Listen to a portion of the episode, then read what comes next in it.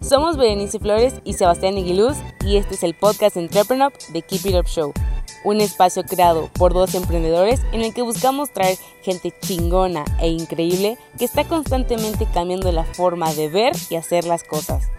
Cada martes, jueves y sábados podrás escuchar un nuevo episodio donde encontrar información clave que te ayude a impulsar tus ideas, tu empresa, pero sobre todo tus sueños. No importa qué te dediques, keep it up. Bienvenidos al episodio número 54 de The Keep It Up Show. Antes de empezar, si nos estás escuchando por YouTube, ayúdanos con un like, dándole clic a la campanita y suscribiéndote al canal. Y en Spotify, dándonos seguir. Hoy tenemos de invitada a Maite Fierro, actriz y conductora que quiere generar energía positiva entre sus seguidores. Hablaremos con Maite sobre los prejuicios que todavía siguen en el mundo artístico, la renuncia a la libertad en redes sociales y las diferentes caras que uno tiene que mostrar ante la sociedad sin perderse uno mismo. Hola, muy buenas tardes y bienvenidos a otro episodio de The Keep It Up Show. Aquí Sebastián Aguiluz, cofundador y CEO de Entrepreneur, y estoy con Maite Fierro, conductora y actriz de diferentes medios. ¿Cómo estás, Maite? Muy bien, y tú, Sebastián, muy contenta de estar aquí contigo. Qué bueno, igual, encantados de tenerte por aquí. Oye, Maite, pues mira, para los que no estén tan familiarizados contigo, no sé si nos pudieras contar un poquito de lo que haces, porque yo sé que haces un poquito de muchas cosas. Entonces. Ok, mira, a grandes rasgos, estudié conta, soy contadora de profesión, pero también estudié actuación y también estudié conducción, que es a lo que me dedico principalmente. También soy modelo, y bueno, hago ahí varias cosillas. Eh, lo que más hago es televisión abierta en conducción y igual programas, pero bueno, eso no es en vivo y conducción sí es en vivo, entonces un poquito diferente, pero igual, pero divertido. Ok, súper bien. ¿Cómo, ¿Cómo, es que una contadora se acaba dedicando a todo este tema? Eh, mitad creativo, mitad... Sí, la verdad es que desde que tengo uso de razón he querido ser actriz, así, ya sabes, un año y yo, mami, quiero ser como la de la tele. Pero mis papás, eh, yo creo que estaba un poco peleado el medio con las demás carreras o al revés. Creo que nos falta mucha cultura artística, mismo motivo por el cual mis papás se rehusaron hasta donde pudieron a que yo fuera actriz. Mi primera obra de teatro fue como a los ocho años, ya en un teatro bien, pero cuando mis papás vieron que en serio quería eso, me sacaron y me sacaron y me sacaron mi primera novela fue a los 16 años. Nos fue increíble. Cuando ofrecen otra novela, me vuelven a decir mis papás, que no, eres menor de edad, estudias. Y eh, para no hacerte el cuento largo, terminé estudiando conta, que mi papá es contador. Y bueno, pues le di el gusto, me rendí un rato, dije ya, godinaza, yo ya estuve un rato ahí trabajando para una empresa, pero no era feliz, no era nada feliz, realmente ganaba bien, pero el dinero no era lo que me hacía feliz y tuve un accidente de coche y ese día dije, tengo otra oportunidad de vivir y va a ser lo que yo decida. Y fui, renuncié y volví a estudiar desde cero y volví a rehacer mi vida completa. Súper bien.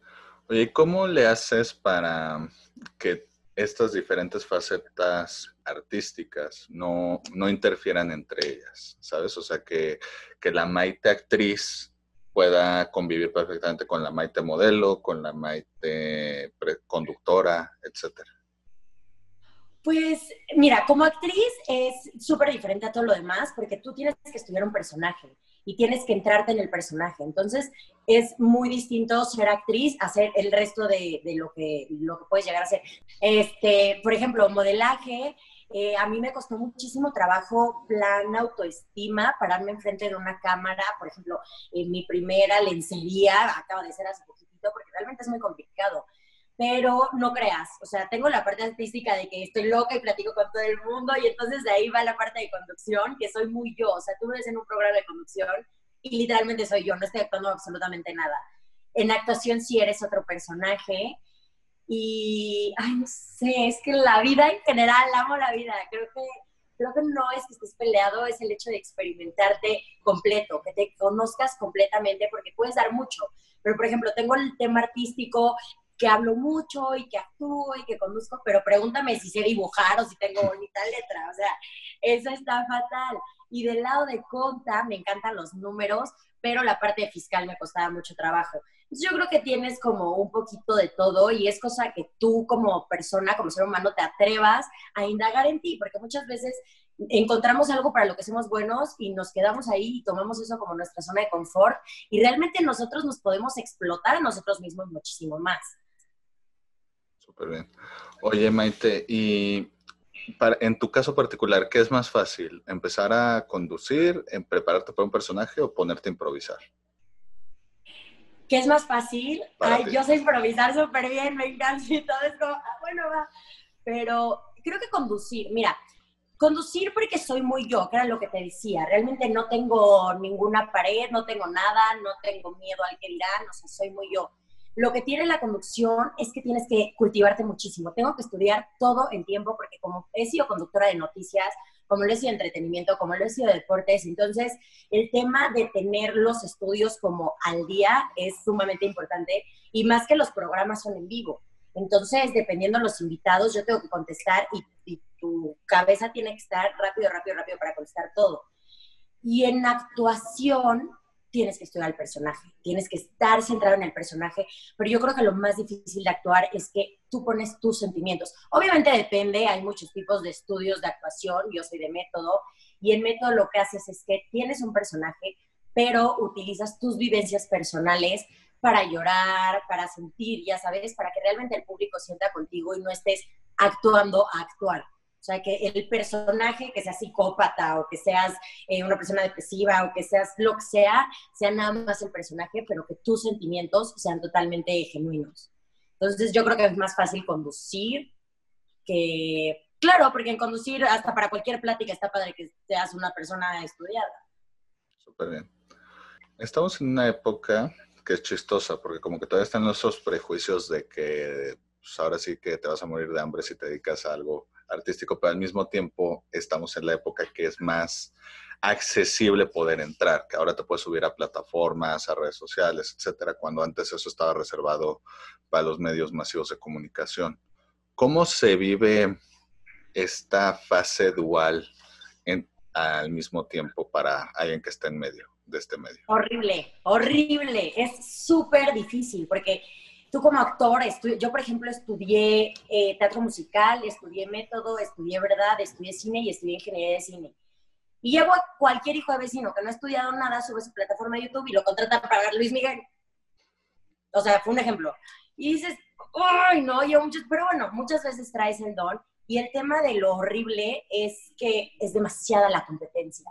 Y aparte que es demasiada la competencia, ya no nada más te contratan por tu talento, te contratan dependiendo de los seguidores que tengas, eh, las reproducciones, likes, etcétera. Entonces ya es como un poco más, no sé, ya no es tan personal, ya es como, como más del que dirán, no sé cómo, cómo decirlo. Entonces la verdad es que sí, sí, yo creo que es súper, súper complicado este tema de redes sociales.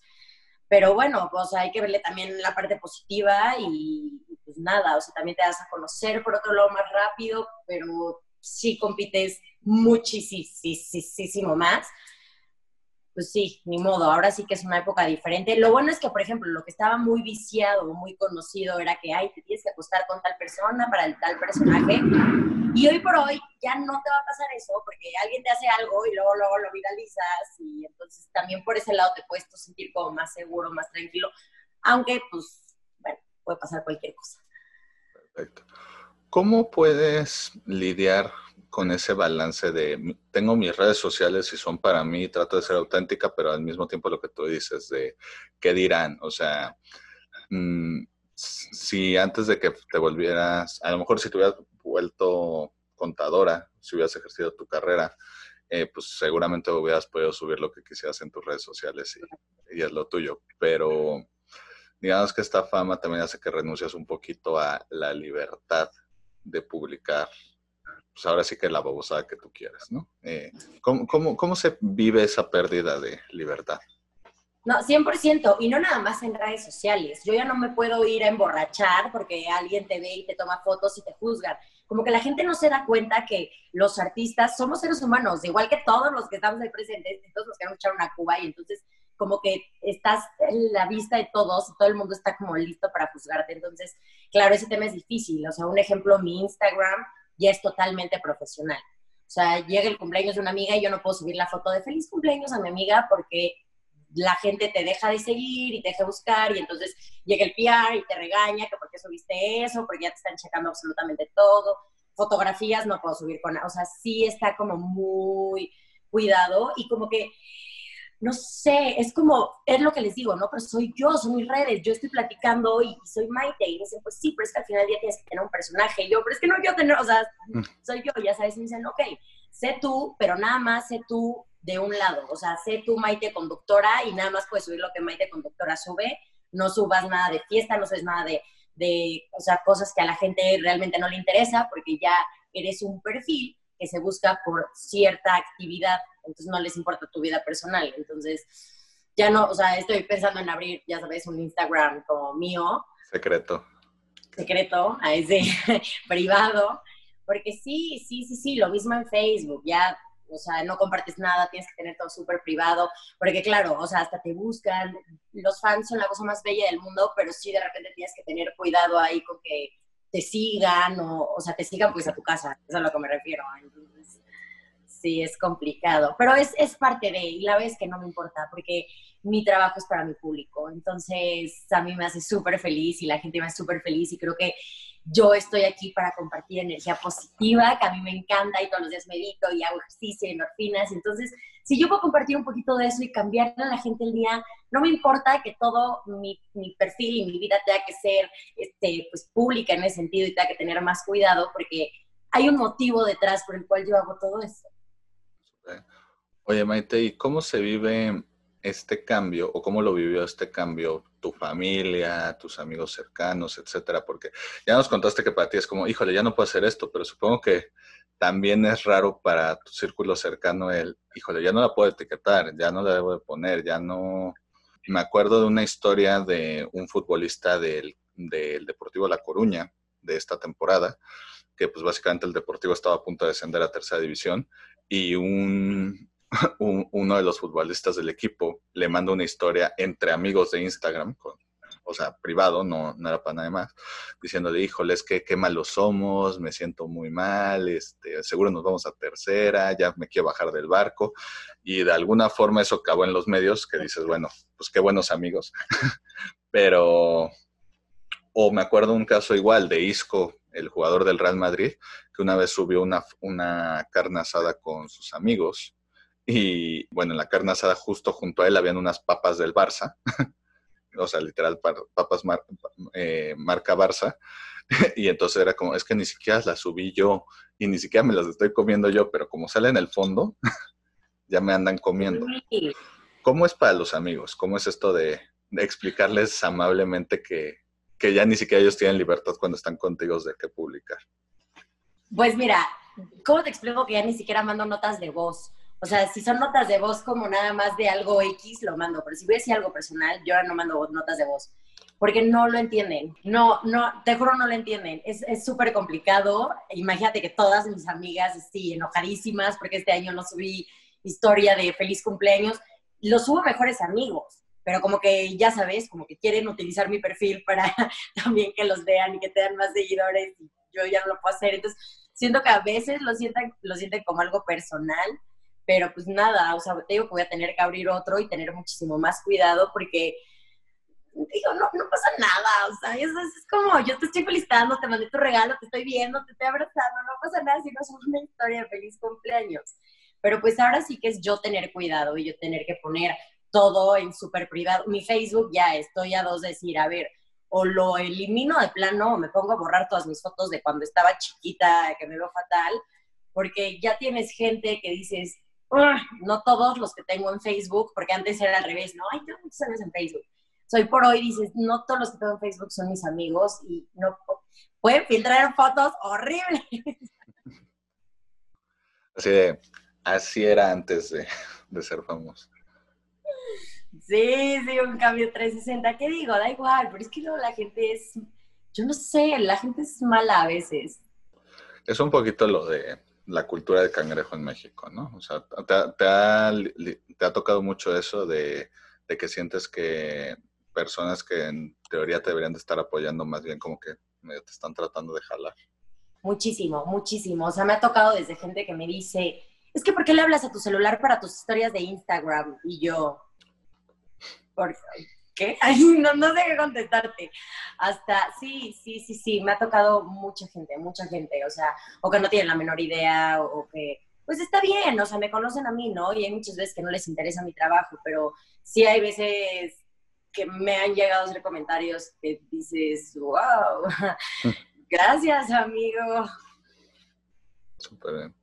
Oye, Maite, y por ejemplo, la, la Maite contadora que al final nunca existió del todo, ¿qué le, contar, ¿qué le podría aprender a esta Maite creativa, libertad, etcétera? ¿Qué crees que le gustaría más de ella? Pues yo creo que, yo creo que, es que no es que exista una Maite y una Maite, ¿sabes? Soy la misma Maite. Solo tengo que tener más cuidado de este lado, así, ya sabes, en público. Pero nada, creo que la fusión es lo que está padre. O sea, realmente aprendí muchísimo, conocí más gente. Aparte, soy súper amiguera. Es el hecho de haber estudiado tantas cosas ha hecho que conozca más gente no sé, puede ser que de este lado mis amistades más cercanas son con las que estudié no actuación, que son como mis mejores amigas de toda la vida, pero hablo de prepa y secundaria, ¿eh? ni siquiera de la carrera. Creo que de la carrera no tengo amigos, o sea, tengo conocidos, pero así, amigos que yo le marque, hey, ¿qué onda? Vamos con unas chelas, no tengo. Y en actuación sí tengo. En actuación todos están igual de locos que yo, o sea, yo soy hiperactiva y, estoy, voy, y escucho canción y le puedo bailar en la mitad de la calle y me vale, ¿no? O sea, me vale. Y mi mamá, entonces creo que esta fusión está muy padre porque me di la oportunidad de disfrutar la vida sin importarme. Como buena actriz que soy, no me importó ser contadora y no me quedé cuadrada sentada diciendo no, o sea, como que utilicé mi parte de actriz para siempre estar movida y decir no me importa y arriba y abajo. Una anécdota muy chistosa que me tocó, fui el mejor promedio de finanzas, ahí como me ven, y me fui a representar a la Salle al Maratón de Finanzas, al Colegio de Contadores, y bueno, me hicieron pomada porque como una niña rubia iba a estar en, representando una universidad, así, ¿con quién se metió? Y yo, ay, mamacita, ¿tú crees que me metería con alguien para venir a un evento que la neta que flojera? O sea, no manches. Y, y sí, o sea, al revés, ¿no? Me juzgaron porque, ¿cómo? Claro, eso, eso creo que fue un problema que tuve toda la vida y creo que también fue un motivo por los cuales estudié conta como para decirle a la gente, miren cómo sí puedo, porque es súper triste que ni siquiera sean la oportunidad de conocerte y por estar rubia eres tonta, eres mamona, eres fresa, eres... Y es como, pues, lo que quiero, la vez que me da igual, ya sabes, sé que si me conocen se van a dar cuenta que no, pero sí es algo con lo que tienes que vivir siempre. Ok, súper. Esta pregunta va en tres partes, ¿va? ¿Qué es lo que tus diferentes profesiones te han dejado o lo que más vale la pena que te han dejado en el tema personal? O sea, por ejemplo, ¿qué es lo más que te ha traído en el marco personal ser actriz? ¿Qué es lo más que te ha traído en el marco personal ser presentador? Bueno, perdón, ser conductora. ¿Y qué es lo que más te ha traído en el marco personal ser modelo? Ok. Yo creo que todas las junto para empezar, porque cuando yo renuncié a ser Godín, yo me gasté todo mi dinero, me valió como que yo no tenía así ahorrado nada, no fui de viaje y me quedé sin nada. Y entonces yo volví a estudiar cine y entonces llegó un punto en el que yo no tenía dinero ni para el metro, así, tal cual, o sea, para subirme al metro. Yo le decía a mi papá, oye, papi, de cinco pesos para el metro. Y me decía, no, te voy a meter a un despacho de contadores. Y yo, no estás entendiendo, o sea, creo que nunca vas a entender. Y si yo tenía dinero, era para estudiar más, no era para mí. Entonces, me caminaba el día 16, 18 kilómetros para irme de casting a casting, irme a la escuela, regresar a otro casting y así. Yo cuando vivía en casa de mis papás era por la UNAM y yo daba teatro en, por la Glorieta de los Insurgentes hasta la zona rosa y me llegaba a ir caminando. Entonces, entonces la vida te da un 360 y te das cuenta que de estar acostumbrado a estar en el tráfico, que digo, por supuesto, es una bendición como contadora tener tu coche y tener esta posibilidad de más cosas hablando de monetarias, pero cuando no, te das cuenta que había una fuente de camino divina, ya sabes, y que el Parque de los Venados es una chulada, y que las Cibeles, y que... Entonces empieza a ver cómo la gente está en el tráfico, tocando el claxon, estresada, enojada.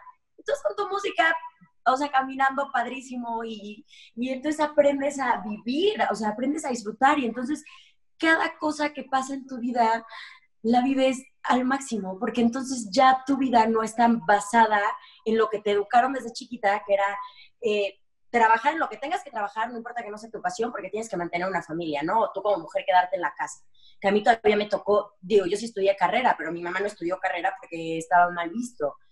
Entonces, creo que lo más positivo fue este principio, porque aparte cuando ya te llega tu primer trabajo y empiezas a ganar dinero, de verdad es como, ¡ay, me lo gané, me lo gané! Y entonces ya ni siquiera es nada más para ti el dinero, ya es como mami ten, el señor de la calle ten, o sea, ya no te amarras y te aferras a algo económico, porque la vida es muchísimo más que lo económico. Y ahora si me voy a, otra parte de la carrera, claro, era, era súper padre, ¿no? Irte shopping y me voy, me compro 10 pares de zapatos en una ira, o sea, tiene, tiene estas, estas variantes y como conductora lo más bello, porque pues como actor al final del día eres un personaje, ¿no? Entonces puedes transmitir sentimientos y emociones, pero como conductor de verdad transmites todo lo que traes. Entonces, imagínate ya estar en tela abierta y poderle compartir a la gente que, que, de verdad, o sea, porque claro, como comunicador tienes una tarea muy fuerte y muy importante que muchas veces la gente no asimila. Entonces, lo más padre en, en conducción es que tú le puedes decir a las personas, oigan, neta estamos mal ecológicamente, neta estamos muy contaminados y entonces haces que la gente de verdad entre en razón, ¿no? Y entonces, por ejemplo, me dicen, oye, May, ¿por qué no haces un meet and greet en un restaurante para fotos y autógrafos? Y les digo, no, ¿por qué no mejor nos vemos en los viveros y yo llevo las bolsas y llevo los palos y entonces limpiamos viveros y terminando de limpiar nos toman las fotos y los autógrafos que quieran. Y a la siguiente a reforestar y a la siguiente. Y entonces empiezas a acumular energía positiva y, nada, empiezas a cambiar el semblante de la gente. Y, te repito, yo soy o me dedico a, todo esto de la artisteada, como dirían mis papás, porque, no sé, creo que poderle cambiar a las personas que traen el chip económico y el chip tráfico y el chip trabajo, que es un momento y es que, el, o sea, mi trabajo no importa si es conducción y no importa si es actuación, no importa. El punto es, es eso, ¿no? Como cambiar toda esta energía positiva y, a, que de verdad la gente empiece a cambiar el chip y le empiece a ver siempre el lado lleno al vaso, no el vacío. Oye, Maite, ahorita que hablaste de las diferentes carreras y las diferentes cosas que te llevas y la diferente vibra que transmites, me da curiosidad porque en algunas de tus profesiones estás o en un ambiente más personal o, digamos que con menos filtros o en el caso de actuación en el, pues ni siquiera eres tú, eres un personaje. Y en otros casos, pues está, er, er, eres parte de una cadena, cosas de ese estilo, que pues obviamente son compañías y ahí sí son sus reglas o, o te vas. ¿Cómo, ¿Cómo mentalmente haces este chip de aquí sí puedo ser como tú decías, Maite al 100%, en el otro Maite al 80%, aquí Maite al 40%, etcétera, sin dejar no de ser.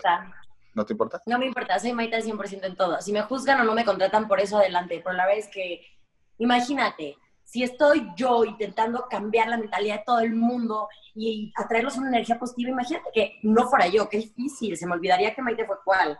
No, no, no, no podría. O sea, solamente cuando estás actuando un personaje es porque te digo, o sea, yo nunca mataría a alguien y me ha tocado matar gente, ¿no?